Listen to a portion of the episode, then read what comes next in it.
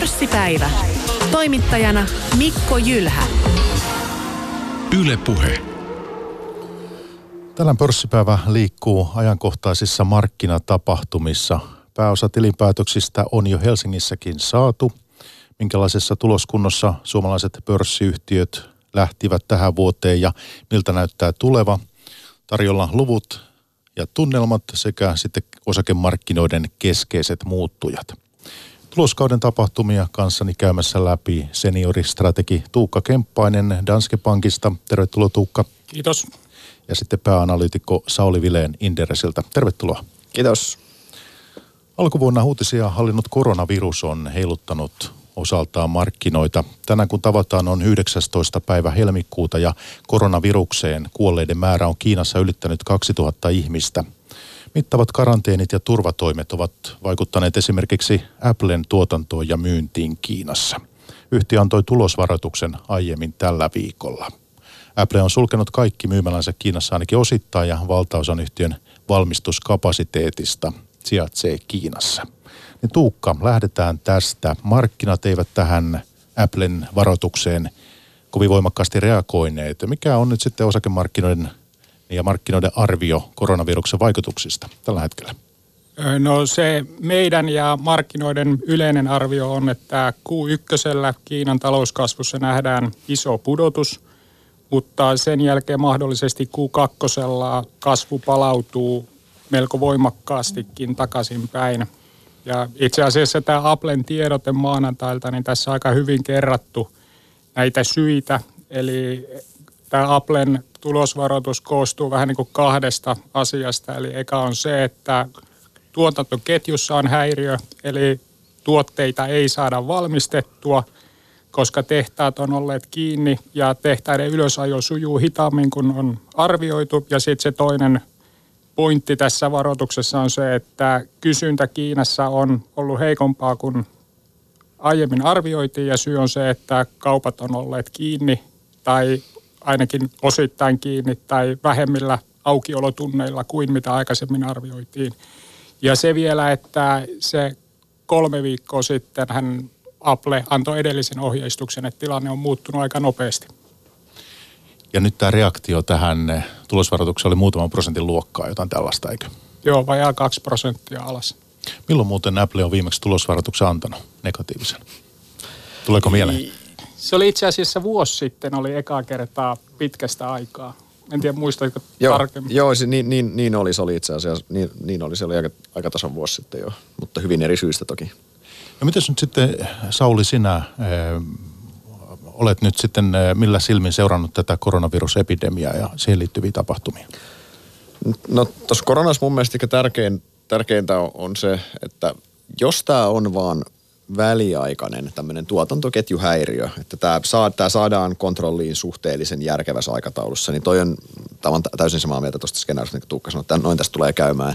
Se pelkohan tässä on se, että jos tämä venyy vielä pidemmäksi, että tämä oikeasti tämä venyy ja se muuttuu silloin, se häiriö muuttuu oikeasti pysyvämmäksi ongelmaksi käytännössä. Se alkaa tulla läpi yhtiöiden tuloksiin käytännössä. Yhtiöt joutuu mahdollisesti alkaa niin kuin lomauttamaan, irtisanomaan työntekijöitä ja se olisi se katalyytti, mikä ajaisi talouden itse asiassa taantumaan. Koska Kiina on niin keskeisessä osassa koko globaalia taloutta. Sitten voisi itse asiassa tulla, jos se jatkuisi oikeinkin pitkään, niin voisi tulla isojakin häiriöitä globaaliin talouteen ja tämä on pelottavaa, jos näin kävisi. Ja tuossa vielä tämä ajoituksellisesti. Tilannehan on vähän niin kuin ikävä, että tammikuun puolivälissä päästiin just tekemään tämä ensimmäisen vaiheen kauppasopimus, joka oli häirinnyt näitä tuotantoketjuja. Ja tavallaan päästiin ehkä 1 tai 2 vähän niin kuin nauttimaan ja juhlimaan tällaisesta niin kuin normaalista tilanteesta, kunnes tämä koronavirus iski. Niin puhutaan hetki näistä erilaisista varastotasoista, vaikka sellumarkkina on tämän hyvin syklinen. Niin mitäs sä Tuukka osaat kertoa sieltä, että jos nyt käy niin, että talous ei tähän nyt hyydy sitten Kiinassakaan ja päästään eteenpäin nämä karanteenijärjestelyt ja muut vähitellen, niitä voidaan ruveta purkamaan, niin mitäs varastotasot? No yleisesti niin varastotasot globaalisti on kohtuullisen alhaalla ja kun kysyntä, no tietenkin jos näitä Applen laitteita ajattelee, että jos kuluttajalla menee Apple-laite rikki, niin se joko korjataan tai ostetaan uusi. Kuluttaja ei mieti sitä, että olisinko ilman. vaan se kysyntä tavallaan on koko ajan olemassa. Ja nyt kun varastoja myydään koko ajan alaspäin ja alaspäin, niin jossain vaiheessa sinne vähän niin kuin tulee se varastokorjausliikekin. Eli mahdollisesti Q2, kun tehtaat on täydessä kunnossa Kiinassa, niin sitten sitä varastoakin täytetään. Eli tämä on vähän niin kuin se varastosykli. Mutta yhteenvetona niin teidän molempien näkemyksessä, niin tämä on tässä vaiheessa Sauli tuossa nyt pohti sitä, mutta että Dansken näkemyksessä ainakin, niin tämä on jäämässä nykytiedoin niin tällaiseksi lyhyemmäksi kuopaksi kuitenkin. Joo, lyhyt syvä kuoppa ja tietenkin se vaikuttaa koko vuoden talouskasvuun, mutta se isoin vaikutus tulee tässä Q1, mutta osa siitä otetaan tavallaan takaisin mahdollisesti Q2 vähän isompana kasvuna. No mennään pian tuloskauteen, mutta ajattelisin niin, että jo tässä vaiheessa voisin kysyä Sauli sitten sinulta, että te olette varmaan teillä siellä Inderexilläkin olette miettinyt, että minkälaiset Helsingin pörssin yhtiöt tästä voisi sitten ottaa pahiten hittiä? Totta kai ne yhtiöt, millä on Kiinan toiminnan osuus kaikista suurin, eli jolla on se valmistuskapasiteetti joko oma tai se alihankintakapasiteetti pääosin Kiinassa, tai sitten ne, kenellä on myynnistä merkittävä osa Kiinassa. Eli näin, just nämä Applenkin mainitsemat ongelmat tuotantoketjuja jälleenmyynti. Kyllähän siis ihan selvää, että nämä meidän isot globaalit yhtiöt, nämä konepajayhtiöt, kyllähän heidän alihankintaketjut on käytännössä kaikilla Kiinassa merkittäviltä osin. Tyyppi koneella uuslaitemyynnistä Kiinan osuus on iso, huoltobisneksestä iso osa on Kiinassa. Et toki niin kuin, totta kai niin nämä isot konepajat on ihan selvät kärsijät tästä. Mutta edelleen se, muista se iso kysymys on se, että just kuinka kauan tämä tulee kestämään lopulta. Et jos tämä on vaan tosiaan väliaikainen tuotantoketjuhäiriö, niin oikeasti se todellinen vaikutus yhtiöille jää itse asiassa aika pieneksi, koska se tulee sen varastoefektiin ja se elpymisen kautta se kysyntä lopulta. Et se on vaan se kysyntä siirtyy, se ei poistu mihinkään. Mutta sitten jos tämä on pitkäaikainen vähän niin kuin pysyvämpi tila ja tätä ei saada hallintaan, niin silloin tavallaan siinä tulee pysyvämpiä vaurioita jo käytännössä, koska silloin miksi firmat joutuu miettimään tuotantoketjujaan uusiksi mahdollisesti. Ja just tätä tuotantoketjuongelmaa mietittiin kauppasodan ollessa synkimmillään, että onko se jo häirinnyt näitä tuotantoketjuja. Ja puhutaan kauppasodastakin tämän pörssipäivän aikana, mutta ei mennä siihen ihan vielä.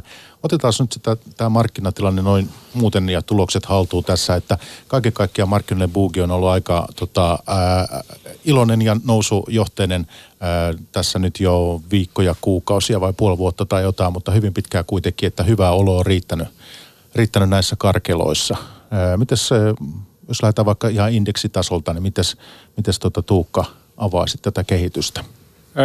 Tietenkin jos tarkastelee tästä vaikka nyt viimeinen 12-13 kuukautta, niin tässähän on ollut aivan hillittömän valtavat tuotot sieltä 2018 joulukuun pohjista. Mutta samaan aikaan, mikä huomioarvosta, niin tuloskasvuodotuksethan ei ole juurikaan nousseet. Eli osakkeiden hinnoittelu on noussut tässä samaan aikaan, kun osakekurssit on nousseet. Mutta se, mikä tietenkin on hyvä muistaa, niin se 2018 oli taas vähän niin kuin päinvastainen vuosi, jolloin osakkeet eivät menneet mihinkään, mutta sitten tuloskasvu oli kovaa. Eli ehkä niin kuin semmoisen neutraalimman kuvan saa, kun tarkastelee 2018-19 vuosia vähän niin kuin kokonaisuutena. No teillä on Danskessa tämmöinen talven sijoitusnäkemys olemassa, maasta silmäily, teillä on pian uuskin tulossa, mutta mikäs tämän hetken tänne globaali osakkeiden tuotto-odotus teillä on nyt 2020? No tulevaksi 18 kuukaudeksi muutama prosentti positiivista, eli niin kuin osakkeiden tuotto-odotus ja tuottonäkymä on edelleen niin kuin korkosijoituksiin nähden houkutteleva. Osakkeiden hinnoittelu on noussut, mutta niin kuin kaiken kaikkiaan osakkeille on vaikea keksiä järkevää vaihtoehtoa näistä niin kuin perinteisistä omaisuusluokista. Eli viittaat nyt sitten keskuspankkeihin ja tuohon korkopolitiikkaan ja muuhun, ja me voidaan sitten puhua siitäkin ohjelman varrella lisää vielä. Joo, eli niin kuin riskitön korko on nollassa, ja jos miettii mikä tuotto-odotus seuraava 5 vuotta eteenpäin on, niin se on hyvin matala. Eli vähän niin kuin, että tämä osakehomma on nyt ainut peli kaupungissa. No kiinteistöt tietysti sitten. No joo, ja tätähän tässä on hinnoiteltu, ja iso kysymys on, että kuinka pitkään tämä jatkuu, että Ja niin kuin tässä just tämän koronaviruksen kanssakin, niin vähän niin kuin ne katseet siirtyy taas sinne Yhdysvaltain keskuspankkiin. Että ne, kun tulee tällainen ylimääräinen riski, niin markkina alkaa hinnoitella Yhdysvaltain keskuspankilta, että voisiko sieltä tulla koronlasku tai jopa 2. Niin, että 1 tai 2 nyt odotetaan, eikö tänä vuonna loppuvuonna? Joo, se on siellä 1 ja 2 välissä varmaan se niin kuin keskiarvo, mutta nämä niin kuin koronlaskuodotukset ovat nousseet koronaviruksen puhkeamisen jälkeen. No nyt sitten Sauli pääanalyytikkona, niin joko hirvittää tämä hyvä olo? Onhan tässä siis, niin kuin Tuukka sanoi, niin kyllähän tämä viimeinen pörssiralli, tämä on pitkälti tullut arvostuskertoimien paisumisesta. Siinä on taustalla ennen kaikkea se korkojen kääntyminen takaisin alaspäin, niin se tiedetään, että keskuspankit on valmiita reagoimaan ja elvyttämään lisää, jolloin koroista, kun ei saa... No, siis sinänsä se on tavallaan ihan luonnollista, että koroista, kun ei saa mitään, niin osakkeista saa, niin sinne mennään se osakkeiden ja korkojen välinen riskipreemio, niin sehän on kuitenkin se, millä osakemarkkinaa pitkälti hinnoitellaan siinä mielessä. Mutta siis toki ehkä muista sijoittajan on tärkeää huomioida se, että tällä kulmakertoimella homma ei voi jatkua, ne arvostuskertoimet ei voi paisua loputtomiin. Historiallisiin tasoihin nähdenhän me ollaan aika korkealla tasolla. Jos me katsotaan vaikka viimeiseen 5 vuoteen, mikä on ollut tätä niin sanottua nollakorkomaailmaa, niin arvostuskertoimet on siihen nähden aika neutraalilla tasolla, mutta pointti se, että siis jatkossa pörssin tuoton pitää tulla yhä enemmän tuloskasvun kautta, eli sitä fundamenttien kautta. Edelleen, jos otetaan viimeinen 100 vuotta Yhdysvaltojen pörssistä, katsotaan tuloskasvua ja pörssikursseja, se korrelaatio on käytännössä 100%. Ne menee täysin käsikädessä. Lyhyellä aikavälillä kertoimet heiluu, pitkällä aikavälillä ei ole väliä, mutta se tuloskasvu on se, mikä tätä draivaa, ja sen taustalla on taas tämä globaali talous ja koronavirukset sun muut sitten. Ja oliko se niin, Tuukka, toi tuotto-odotus oli, oliko se 5-7 vai? 3-7. 3-7, joo. Taitaa olla papereissa. Papereissa, joo.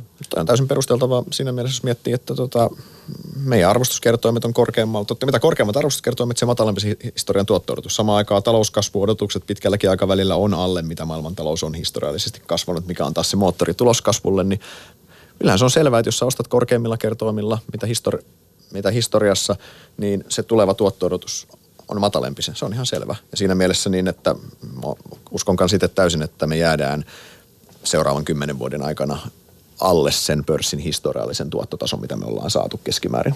Joo, ja tuossa on vielä isompi ero mahdollisesti sitten joukkolainojen puolella. Että jos miettii viimeistä 10 vuotta, Saksan 10-vuotinen korko on laskenut sieltä 3 ja 4 väliltä miinukselle. Ja se osaltaan tuki viimeisen 10 vuoden aikana joukkolainojen tuottoja, kun korkotaso laski.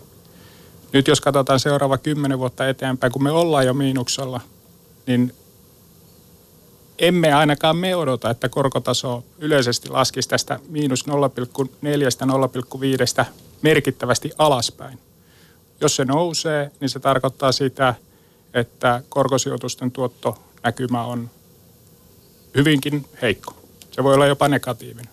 Mutta jotain korkotuottoa jostakin irtoaa kuitenkin edelleen, eikö? Jotain tällaista ja kehittyviä markkinoita tai muuta. Joo. No siis korkojen sisällä ehkä se paras näkymä on just jossain kehittyvien markkinoiden joukkolainoissa. Ja tietenkin yli nollan tuottoja on mahdollista yrityslainapuolelta saada, mutta niihin tavallaan sitten sisältyy enemmän riskiäkin myös. Niin, kyllähän siis se on aika hurjaa korkomarkkinalla ylipäänsä, että miten paljon se joudut ottamaan riskiä saadaksesi edes jotain siellä. Jos oikeasti mietitään kuitenkin, millaisilla koroilla miksi jotkut tietyt valtiot saa tällä hetkellä rahaa, minkä maksukyvykkyys pitkällä aikavälillä on aika kyseenalaista kuitenkin, ja mitkä historiassa on vaikka käynyt säännöllisesti restrukturoimassa velkansa esimerkiksi. Tai ja se ylipäänsä se aikaperiodi, että joku, otetaan oikeinkin hyvän, siis joku Itävalta, mikä on niin kuin kansantaloudellisesti erinomainen maa ja näin. Mutta hän laski just 100 vuoden bondiin liikkeelle. Oliko se prosentin korko, missä se treidas taisi olla? Muistatko se? Mä muistan noita pitkiä lainoja nähneeni, mutta en muista niitä lukemia. Siis se oli työlukuna, siis 100 vuotta oli se, ja sitten joskus jonkin verran päälle prosentti. Mietitään, mitä viimeisen 100 vuoden aikana on käynyt vaikka Itävallankin taloudesta, Euroopan taloudessa. Niin sä yrität ennustaa 100 vuotta ja sä et ota käytännössä mitään tuottoa siitä. Niin onhan tää ihan... Tämä on ihan täysin absurdi tilanne monellakin tapaa. Niin ja ihan perushomma, että jos Saksan valtiolle lainat 10 vuodeksi rahaa, niin sun pitää siitä maksaa. Niin onko se hyvä vai huono sijoitus, niin aika huono. Ja samaan aikaan osakkeiden hinnoittelu on noussut, mutta on se houkuttelevampi kuin näiden korkosijoitus. Niin, annaksa Corporate Amerikalle, eli tälle Yhdysvaltojen yritysmaailmalle, annaksa sinne esimerkiksi rahaa, ja ne jakaa sulle omien ostot huomioiden 3% niin kuin osinkotuottoa tyyppisesti vähän vajaa ehkä, vai maksaks tosiaan sitten Saksan valtiolle, että se säilyttää sun rahoja? Mutta eikö monilla instituutioilla siis on pakko valita jotakin korkoja sinne, että vaikka työeläkeyhtiö, niillä on aika tarkka se regulaatio, mitä ne sinne ottaa. Eihän ne voi noin vaan ikään kuin, jos näkee mahdollisuuksia osakkeessa. Niin. Ei, ne on reguloitu tarkkaan. Tämähän on yksi iso ongelma tämän erkän järjestelmän tai vakuutusyhtiöiden kannalta se, että he joutuu sijoittamaan niihin riskittömiin bondeihin, mitkä voi olla miinustuottoisia käytännössä, kun heidän pitäisi saada tuottoa jostain muualta. Siis se on ihan valtava ongelma tälle järjestelmälle. Onko siellä muuten ollut, oletteko te huomannut jotain keskusteluja, että näitä sääntöjä voitaisiin Suomessa tai Euroopan tasolla tarkastella? Kyllä sitä varmaan keskustelua koko ajan käydään, mutta tämä on ehkä niin kuin viimeinen 5 vuotta tai 10 vuotta, kun korkotaso on kuitenkin laskenut koko ajan, niin se on tuonut ne tavallaan tuotot aika hyviksi. Niin se keskustelu siltä osin, niin jossain vaiheessa se oli voimakkaampaa, mutta en muista nyt viime vuosia aikana niin kuin sitä hirveän voimakkaasti. Niin kuin tavallaan näitä allokaatiosäätelyn muutoksia, että siitä olisi keskusteltu. Siis joo, samaa mieltä, että noi viime vuosien niin kuin poikkeuksellisen hyvät tuotot on haudannut tätä ongelmaa alleen, on potkinut sitä tölkkiä eteenpäin, mutta siis sanotaan, mitä tuleva keskustelu tulee olemaan, niin se on ihan päivän selvää, että me tullaan tästä keskustelemaan, me tullaan siihen suuntaan. Mä nyt viittaan välttämättä nyt Suomeen, mutta isossa kohdassa länsimaan eläkejärjestelmä. Me joudutaan ottamaan merkittävästi enemmän riskiä siellä salkuisille, ottamaan lisää osakepainoa käytännössä pääosin, koska toinen vaihtoehto on se, että tai nollakorkoympäristön takia, että me jouduttaisiin leikkaamaan eläkkeitä käytännössä. Hollannissahan ollaan jo jouduttu vähän leikkaamaan käytännössä, ja sehän on johtanut siellä poliittisen epävarmuuden kasvuun, muotoillaan nyt näin.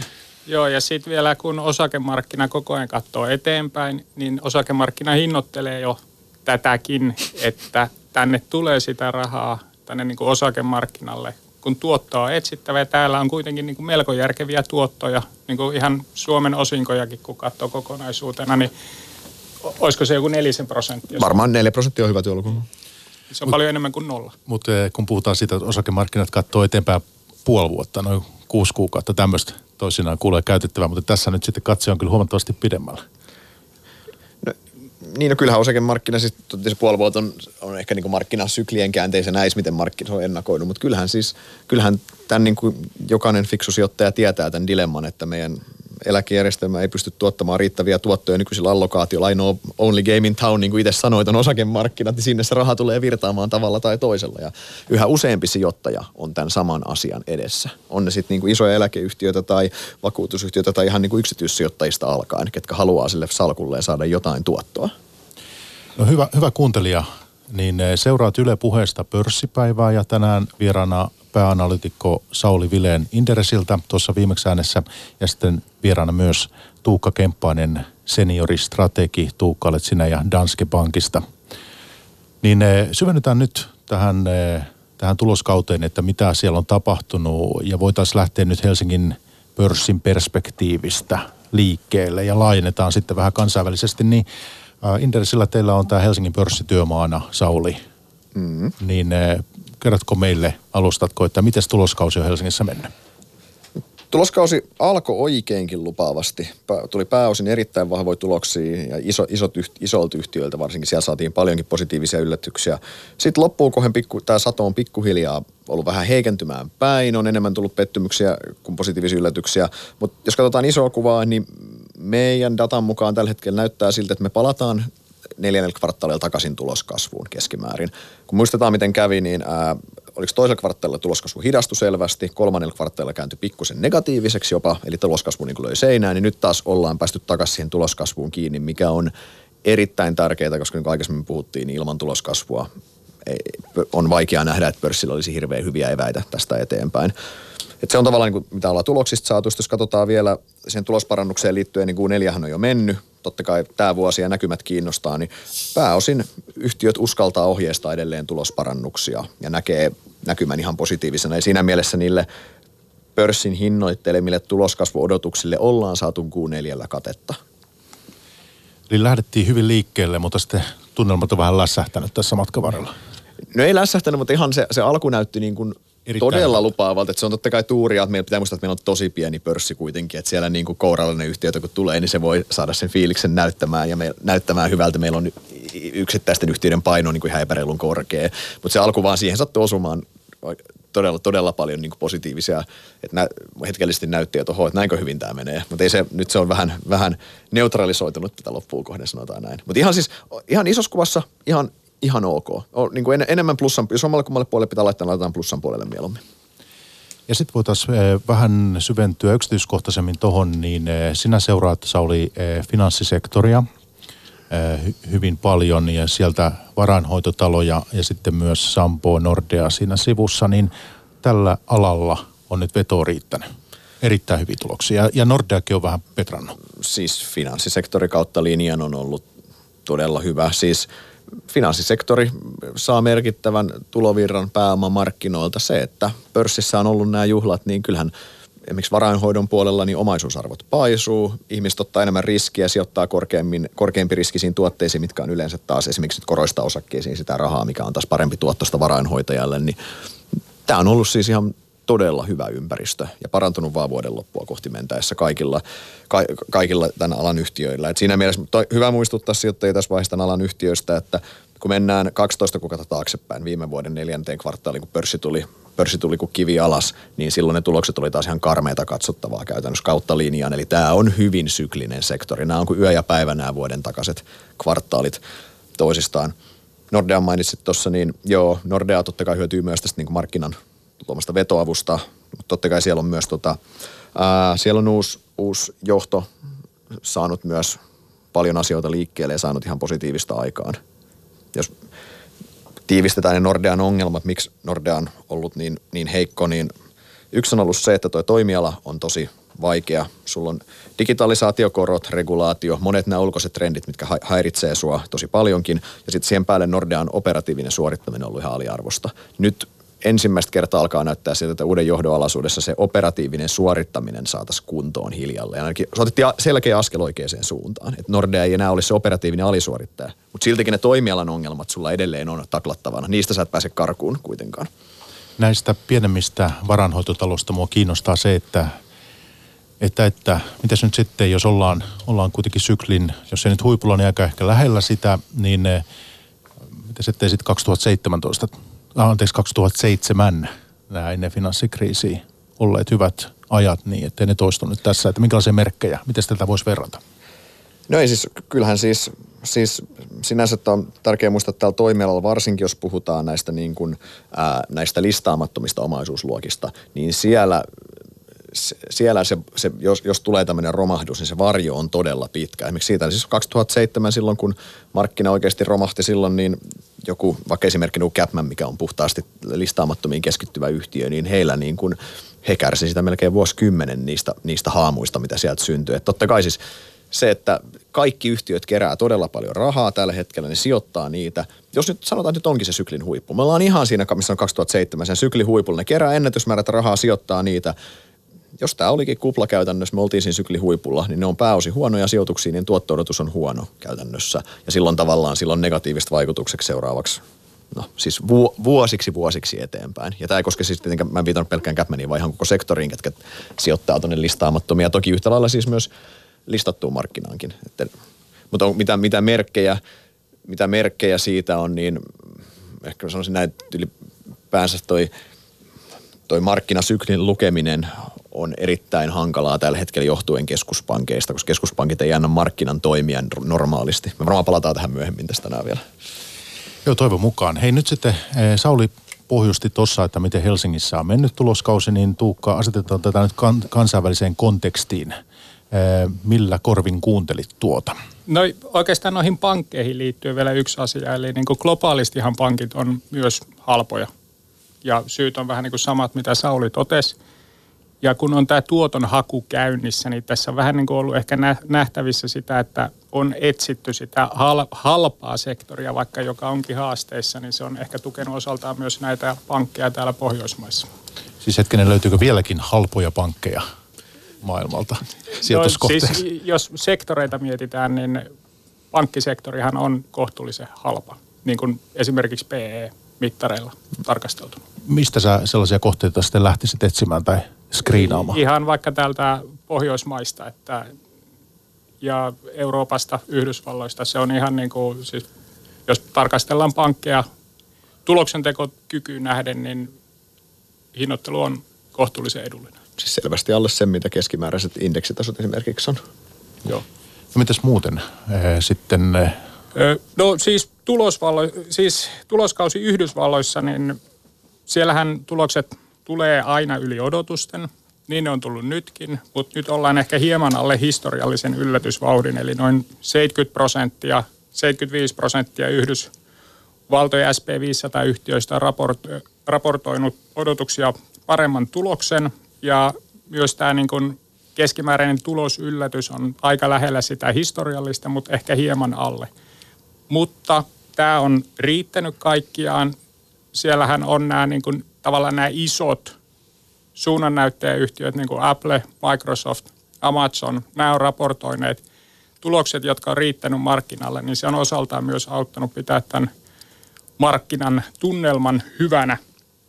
Ja se tuloskasvu Q4, niin näyttää myös siltä, että Yhdysvalloissa Q4 nyt palataan tuloskasvuun, mutta se iso haaste on tietenkin, mitä Sauli on tässä muutaman kerran sanonut, että se tuloskasvu on kaiken A ja O ja sitä tarvitaan. 2020 tuloskasvuodotuksia on otettu alas. Nyt se odotus on siellä jossain noin 8%. Luultavasti vuoden aikana se tulee vielä lisää alas. Mutta että niin kuin koko vuoden osalta myös Yhdysvalloissa pitäisi päästä sellaiseen muutaman prosentin tuloskasvuun, jotta tämä arvostus olisi järkevä. Viittasit tuossa noihin odotuksiin. Eikö se ole vähän sillä tavoin toimia, että niitä odotuksia asetetaan ja sitten kun tuloskausi lähestyy, niin niitä otetaan sitten vähän alas. Eikö tämä ole tämmöinen vähän vakio? Joo, se on Yhdysvalloissa se on ihan niin kuin maan tapa suurin piirtein, että ennen tuloskautta odotukset vähän laskee ja sitten yhtiöt raportoi yli odotusten, mutta se mikä myös siellä on vähän niin kuin se, mikä tapahtuu aina, että tammikuusta alkaen seuraavien kuukausien aikana sen kuluvan vuoden tuloskasvu odotusta lasketaan ja sitten joulukuussa katsotaan, että nyt se on tässä 2, 3, 4, 5% ja vuoden alussa se oli 10. Muistaakseni viimeisen 15 vuoden aikana taitaa olla, onko 2 vuotta, missä se kehitys on ollut toisinpäin, että se ei ole mennyt jatkuvasti alaspäin, vaan se on korjattu toiseen suuntaan. Siellä taisi olla 2005 taitaa olla ja 2009. Anteeksi, 2007 tullut.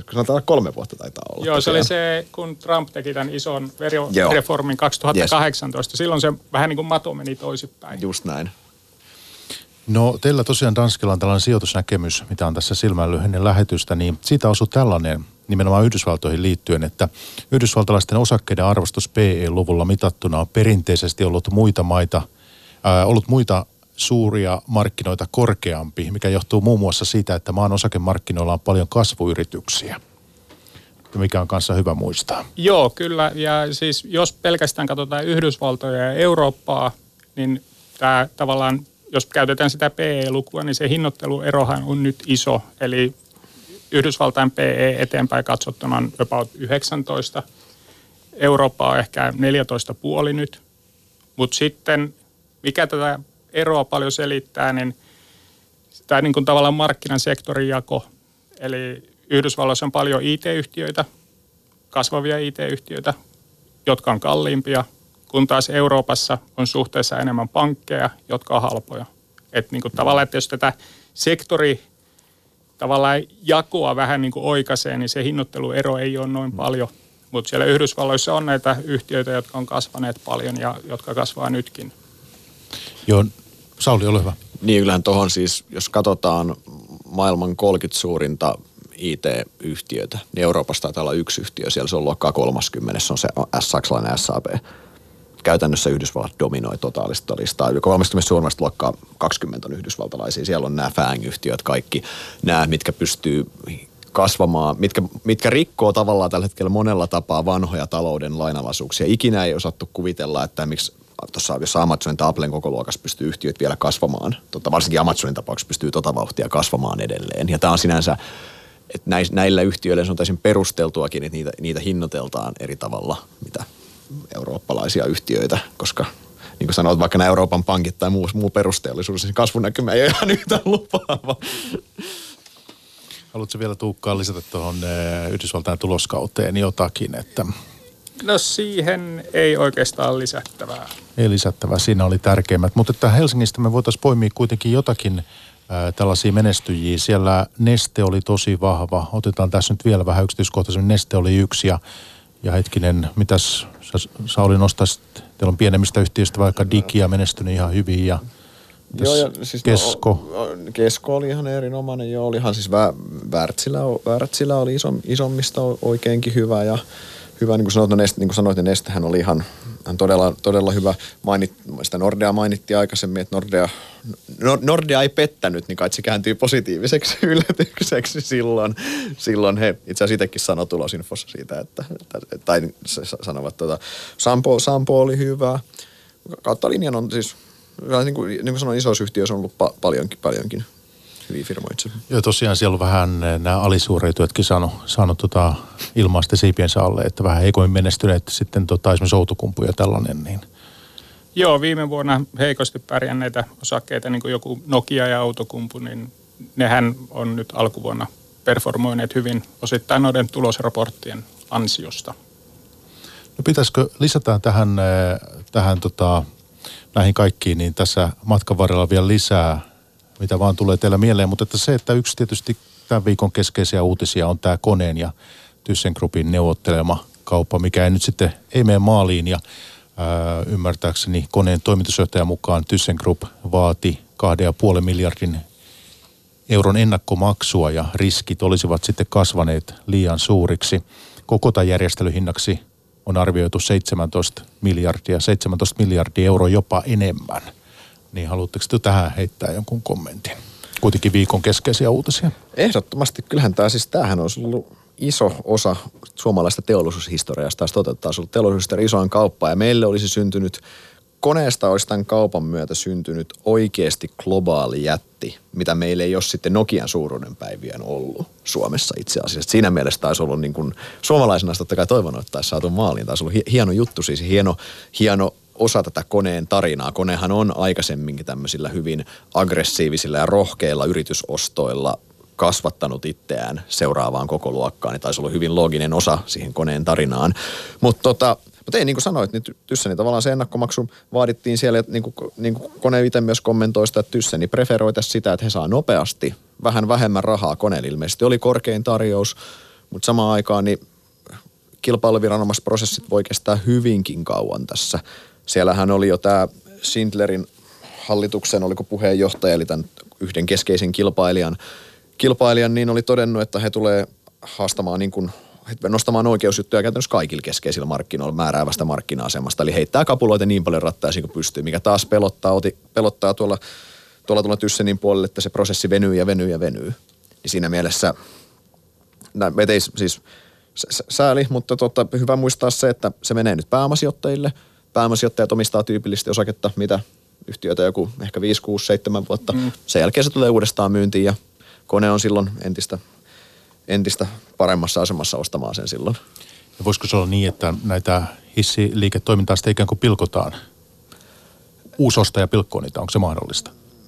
Ottaen huomioon, kuinka isot skaalaedut tuolla toimialalla on saatavissa, niin pitäisin sitä suhteellisen epätodennäköisenä. Konehan olisi ehkä joutunut semmoisen vähän epämiellyttävään tilanteeseen, että olisi joutunut tiettyjä osia pilkkomaan siitä, koska heillä olisi ollut määräävä markkinasema muun muassa jossain Euroopassa mahdollisesti. Että se on, mutta miten se sitten käytännössä olisi toteutettu, se olisi epäselvää. Mutta en lähtökohtaisesti pidän hyvin epätodennäköisesti, että pilkottaisiin johtuen just siitä, että tuolla alalla, jos jossain, niin se skaala on se, mikä ratkaisee siinä huoltobisneksessä. Joo, se ehkä tässä on kans, että tätä Thyssenin hissejä ja Konetta, niin tätähän on aina niin kuin mietitty ja pohdittu ja niin kuin vuosikausien ajan ja ajateltu, että tämä voisi olla hyvä, mutta nyt kun se tavallaan tuli oikeasti myyntiin, niin siinä oli niin paljon valmista ostajaehdokasta, jotka oli valmiit laittaa sitä kättä taskuun syvälle. Ja tietyllä tapaa, vaikkakin tässä olisi syntynyt se globaali jätti, niin ehkä jopa tyylikästäkin koneelta, että ei tässä, että tässä on meidän raja, että ei ole järkeä kaikki riskit huomioon otettuna maksaa tästäkään niin kuin mitä vaan. Toihan on niin kuin tuohon liittyen se yksi haaste, mikä me ollaan pörssissäkin nähty, sellainen ilmiö, mikä on tullut, niin on se, että kun tämä meidän puhuma korkoraha, mikä on pakotettu osakemarkkinoille, se on ajautunut sinne, niin mihin osakkeisiin se on mennyt? Se on mennyt näihin matalariskisiin osakkeisiin, missä on turvallinen osinkotuottotyyppi. Ja Suomessa nyt Elisaa, Orionia, Keskoa, tämän tapaisia. Ja myös osittain konetta, koska toi koneen varsinkin siis niin kuin tuossa bisneksessä, siis hissibisneksessä, huoltobisnes, se on pääosin reguloitua.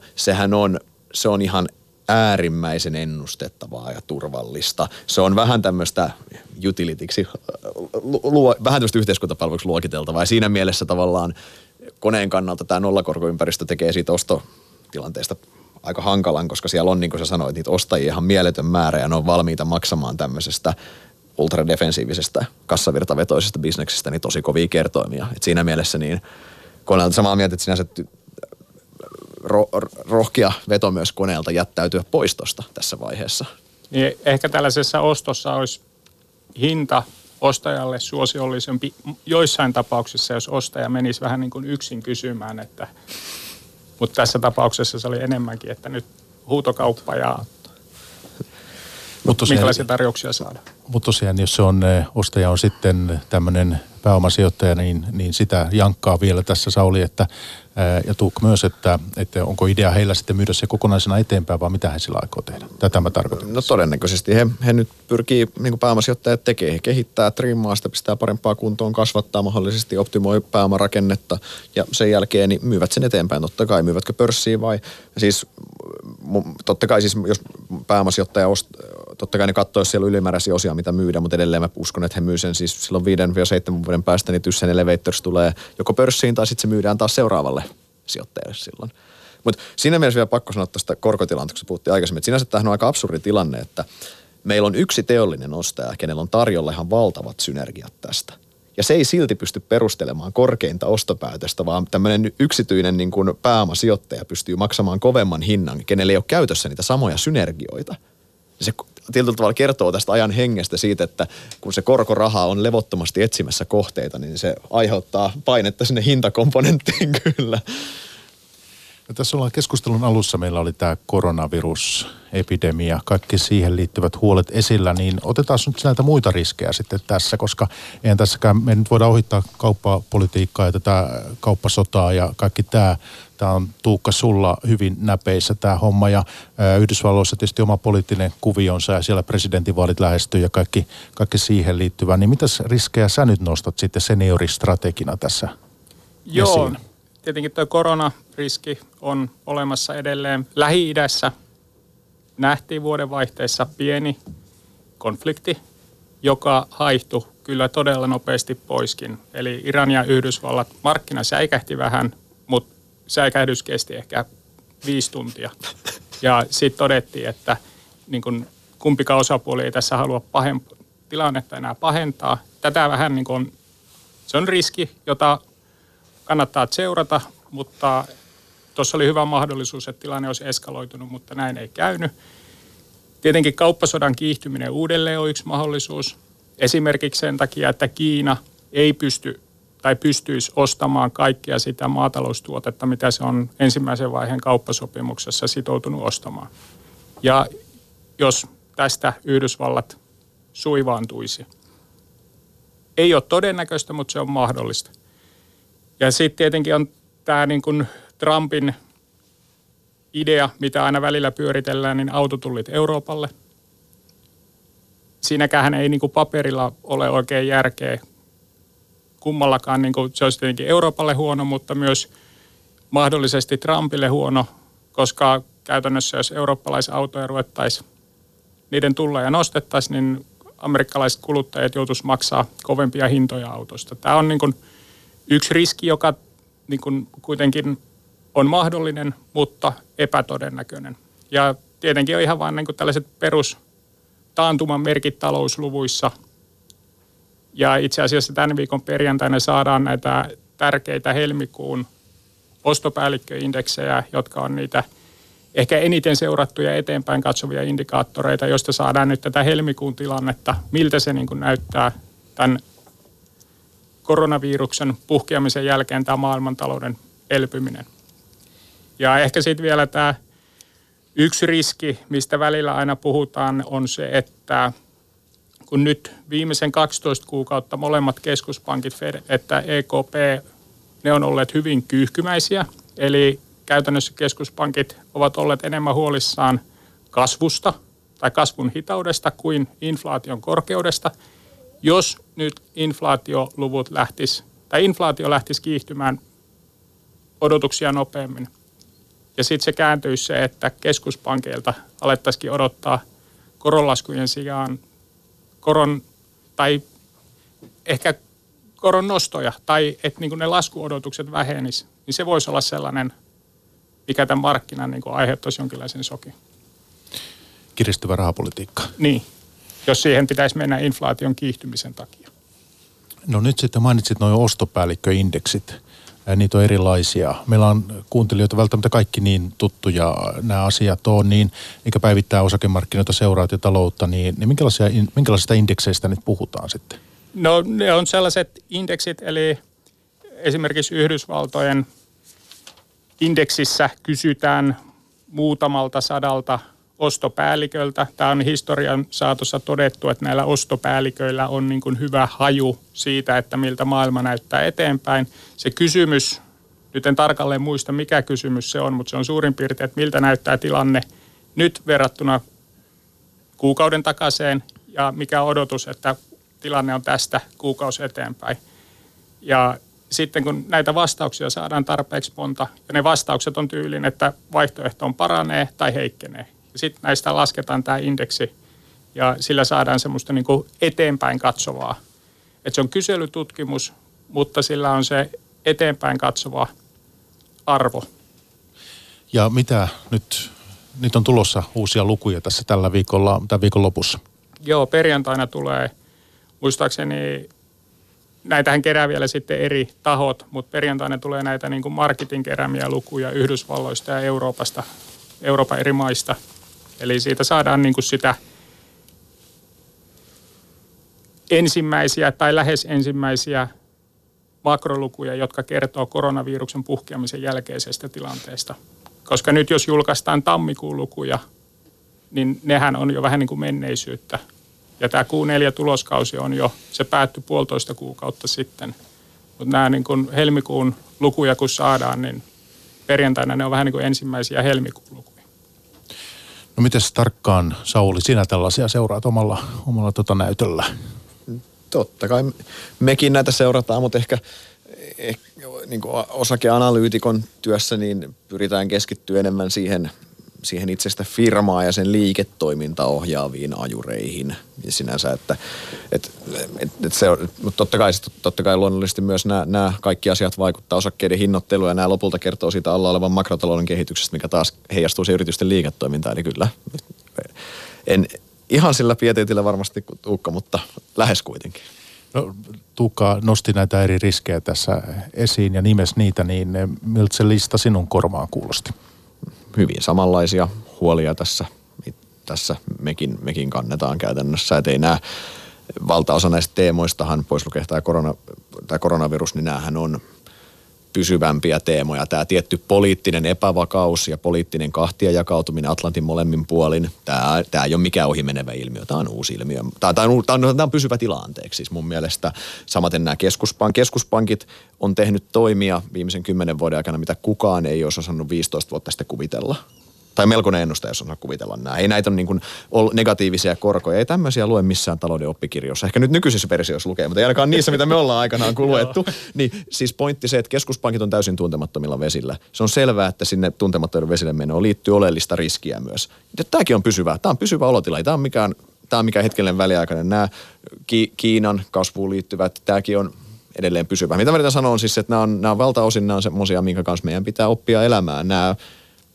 Tämä globaali riskikenttä on pikkusen erinäköinen, mitä se oli vaikka ennen finanssikriisiä olevaa aikaa. Joo, ja tästä vielä keskuspankkeihin liittyen hyvä muistaa se 2018 loppuvuosi, kun markkina teki ison pudotuksen alas, niin silloinhan pelättiin nimenomaan sitä, että Yhdysvaltain keskuspankki Fed kiristää liian paljon liian nopeasti, kunnes sitten markkina teki pohjat siinä, olisiko ollut jouluaattona Suomen aikaa, mutta sitten joulun välipäivinä puhemies Powell lähti vähän niin kuin pehmentelemään sitä ja sitten sen jälkeen se koko askeleelta Yhdysvaltain keskuspankki kääntyi kyyhkymäisemmäksi ja sai sitten osaltaan tämän ison markkinarallin aikaiseksi. No kumpikaan ei tuossa nimennyt erityisesti Brexittiä tässä vaiheessa. Siitä ollaan näissäkin lähetyksissä paljon puhuttu, mutta että mitä suuria huolia tässä vaiheessa ilmeisesti markkinoilla. Tässä on vuoden loppuun asti. Huolehditaan siitä sitten tuossa loppukesästä, että se periaatteessa tähän asti, nythän se on niin kuin mennyt hallitusti, tavallaan tapahtui tämä, tai nyt niin kuin Brexit etenee ja siirtymävaihe, eli tähän varattu se 11 kuukautta aikaa neuvotella helmikuun alusta tämän vuoden loppuun. Kaikki on suurin piirtein yhtämielisiä, brittihallitusta lukuun ottamatta, että se aika ei riitä. Ja jossain vaiheessa varmaan ruvetaan tätä pelkäämään, että se aika ei riitä, mutta se ei jostain syystä niin kuin tällä hetkellä tunnu markkinoita juuri hetkauttavan, ainakaan brittien ulkopuolella. Tavallaan jos mietitään, niin lähdetään siitä. Britannia ei ole suurvalta enää kuin ehkä heidän poliitikkojen mielissä, mutta he ei oikeasti maailmantalouden mittakaavassa Britannia ei kuitenkaan ole siinä silleen niin merkittävä tekijä. Toinen on tämä, että tämä on hierottu jo niin kauan. Tähän on osattu valmistautua eri tavalla. Jos mietitään yrityksiä, vaikka tässä ei ole mitään shokin omasta, koska tähän on vuosia jo keritty valmistautua. Niin kuin sä sanoit, nyt tässä kuitenkin vielä ollaan todennäköisesti päästään, niin kuin ollaan kaikki yhtä mieltä siitä, että ei haluta sitä hard brexittiä niin sanotusti, vaan tämä tehdään järkevästi. Niin mun mielestä nämä kolme asiaa, kun ottaa huomioon, niin mun mielestä tämä ei enää... Ei tämä ole niin merkittävä, että tätä kannattaisi tuossa riskikeskittyessä mainita. Paljon merkittävimpiä ne aikaisemmat, mistä puhuttiin. Joo, että se EU ja britit yrittää solmia nyt sen kauppasopimuksen tämän vuoden aikana, että tämä niin kuin siirtymävaihe loppuu vuoden lopussa, mutta voi olla, että ensi syksynä pelätään, että se aika ei riitä, mutta tavallaan ihmisiähän tässä niin kuin on neuvottelijat, niin kuin me kaikki, niin voi olla, että siihen joku ratkaisu löytyy, ehkä joku jatkoaika, vaikka tässä vaiheessa sanotaan, että mikä jatkoaika. Tai jos jatkoaikaa haetaan, niin se pitäisi hakea heinäkuun alkuun mennessä tänä vuonna. Erittäin epätodennäköistä, että tulee missään skenaariossa hard brexitti, koska siitä ei ole mitään hyötyä kenellekään oikeasti. Ja kaikki neuvottelijat tietää myös sen. Mutta niin kuin sanoit, ihmisiä vaan ollaan, että kyllä siellä virheitäkin osataan tarvittaessa tehdä. No nyt meillä on 10 minuuttia aikaa tätä pörssipäivää tässä ja Sauli Vilén Inderesiltä vieraana ja Tuukka Kemppainen Danske Bankista vieraana. Niin pari juttua Tuukka ja Sauli myös. Nyt tulee tähän isoon kuvaan liittyen mun tekee mieli kysyä. Eli tuosta Yhdysvaltain tilanteesta vähän ja myös vähän Kiinasta. Niin ennen kuin tulee loppuyhteenvedon vuoro tässä ohjelmassa. Mutta se, että nyt sitten Yhdysvaltain presidentinvaalit, niin siellä on markkina jotakin eri skenaariota tai todennäköisyyksiä ja laskeskellut. Joo, kyllä tässä nyt näyttää, tai siis demokraattien ehdokastahan tässä nyt etsitään. Ja tietenkin markkinoiden ja politiikkaa seuraavien silmissä jonkinmoinen yllätys on toi Bidenin huono menestys. Ja näillä näkymin vahvimmiksi kandidaateiksi on nousseet Sanders ja Bloomberg. Ja sitten kun tämä Bidenin kannatus ja todennäköisyys tulla demokraattien ehdokkaaksi on laskenut, niin samaan aikaan näyttää siltä, että niin kuin eri ennusteissa Trumpin voiton todennäköisyys on myös noussut. Eli käytännössä logiikka lienee se, että jos ensi syksynä presidenttiehdokkaat on Sanders ja Trump, niin Sanders on liian vasemmistolainen amerikkalaisille ja Trump voittaa. Et Biden olisi ehkä niin kuin Trumpille vaikeampi haastaja. No jos nyt sitten käy niin kuin ennakoidaan tässä, että Trumpista tulisi toiselle kaudelle, että hän pääsisi, niin mitäs me tiedetään hänen tulevasta talouspolitiikan linjauksistaan? Onko siellä jotain lupauksia olemassa? No oikeastaan tuohon aiheeseen vielä liittyy, kun nyt on isot vaalit, eli siellä on senaatti ja edustajahuone joihin myös valitaan uusia edustajia. Ja nämä todennäköisyydet näyttää siltä taas, että niin kuin tämä pysyy jakautuneena, eli senaatti republikaaneilla, edustajahuone demokraateilla, että tavallaan riippumatta tietyllä tapaa kumpi siihen nyt tulee. Totta kai sillä on merkitystä, kuka siinä presidenttinä on, mutta jos tämä on jakautunut tämä kongressi, niin sitten se vaikutus on, tai niin kuin presidentillä ei ole niin isoa merkitystä. Että se, jos jostain syystä menisi kaikki republikaaneille presidenttiä mukaan luettuna, niin siitähän varmaan tulisi tällaista hyvin yritysystävällistä politiikkaa. Mutta mitkä on markkinaodotukset tässä vaiheessa? Onko siellä jotakin erityistä? Mitä? No siis en ole perehtynyt Trumpiin, mitä siellä siis Trumpilla on, mutta luultavasti tämä yritysystävällinen politiikka jatkuisi, kun taas näillä demokraattiehdokkailla kaikillahan on käytännössä niin kuin veronkorotuksia, lisää sääntelyä, ja siitähän ei niin kuin markkinat tai yritykset tykkää. No, jos Sauli haluat jotain lisätä, niin ole hyvä, mutta entäs Kiinan puolesta sitten? Niin sieltä ollaan koronaviruksesta puhuttu paljon ja ollaan puhuttu keskuspankeista paljon tässä ja kaikkea, mutta tämä velkaantuminen tosiaan on yksi juttu siellä tämmöinen. Mitäs kaikkia uhkia Kiinassa tietysti nämä luvut, niihin luottaminen ei ole aina ihan helppoa.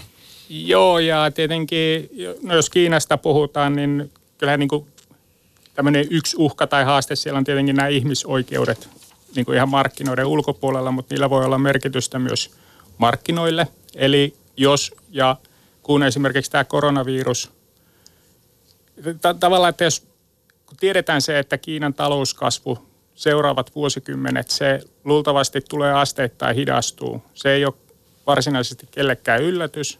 Mutta sitten se on se kysymys, että kuinka reagoi se kansa, jos se vaurastumisen tahti kansalla hidastuu. Että miten se, ja kun tähän astihan tämä Kiinan valtava talouskasvu, niin sitä on saavutettu, tai samat tahot ovat rikkoneet ihmisoikeuksia, saatu aika iso talouskasvu, mikä on nostanut kymmeniä tai satoja miljoonia ihmisiä köyhyydestä keskiluokkaan. Ihmiset on tyytyväisiä, mutta jos tämä tavallaan tämä niin kuin vaurastumisen lisääntyminen heikkenee tai loppuu, niin mitä sitten tämä tavallaan Kiinan sisällä väki tekee? Se on ehkä se yksi iso haaste Kiinalle. Mitäs Sauli, haluatko Kiinasta jotakin lisätä? Millaisia pohdintoja sulla siihen liittyen on? Että... Ei, no siis Kiinahan on siis... todella hankala kaikille ekonomisteille ja sijoittajille, koska siis se, niin kuin sanoit, numeroihin sä et täysin pysty luottaa, se läpinäkyvyys ylipäänsä on hyvin rajallinen ja samaan aikaan se merkitys globaalin kasvun kannalta on niin valtava. Mikä se muuten on lukemissa? No jos Kiina on maailman PKT:stä, niin se on joku vajaa 20, sanotaan 16-20%, johonkin sinne se menee.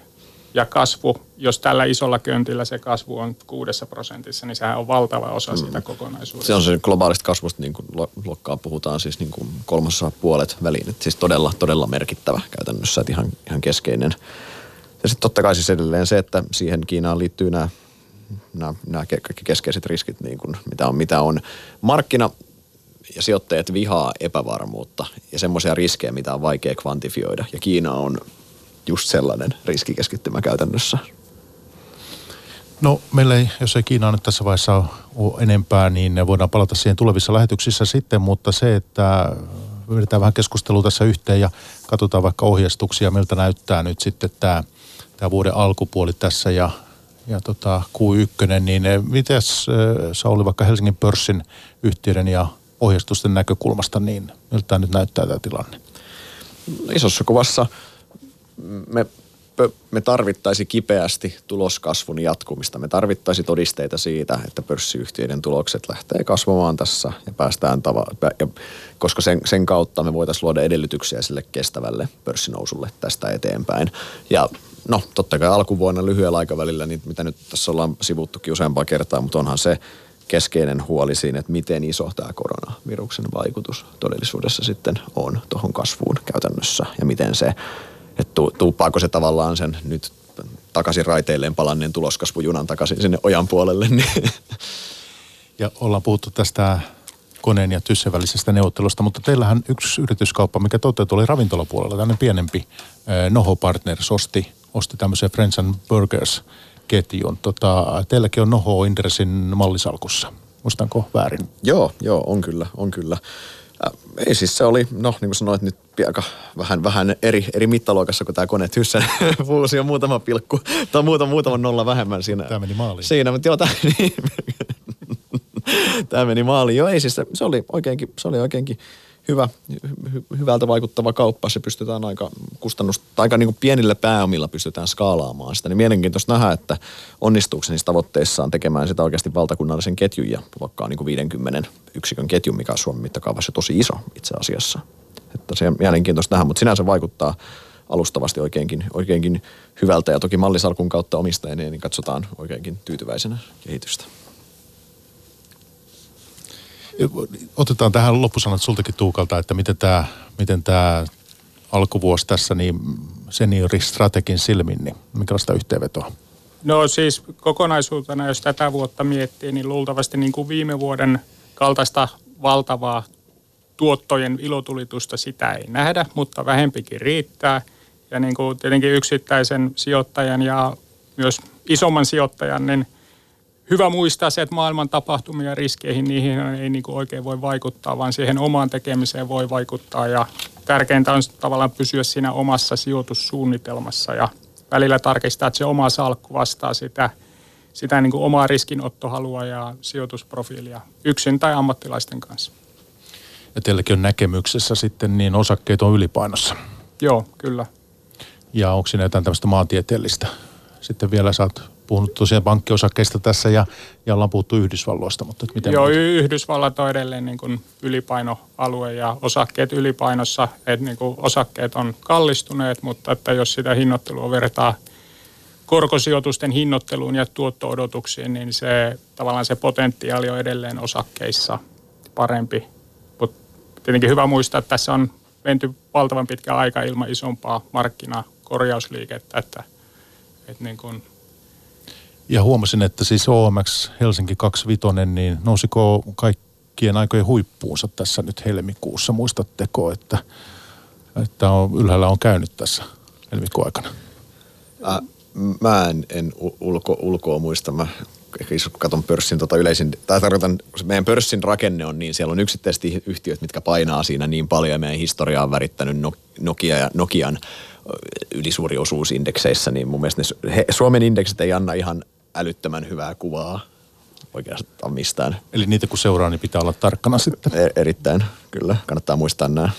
Joo, että moni indeksihän on tehnyt all time high niin kuin Yhdysvalloissa, mutta että mäkään en muista tarkalleen, mikä se Suomen tilanne nyt on. No tsekkaillaan se tykönämme ja hei, mun on aika kiittää tästä pörssipäivästä. Tänään vieraana pääanalyytikko Sauli Vilén Interessiltä ja sitten senioristrategi Tuukka Kemppainen Danske Bankista. Kiitos molemmille. Kiitos. Kiitos. Yle Puhe, pörssipäivä.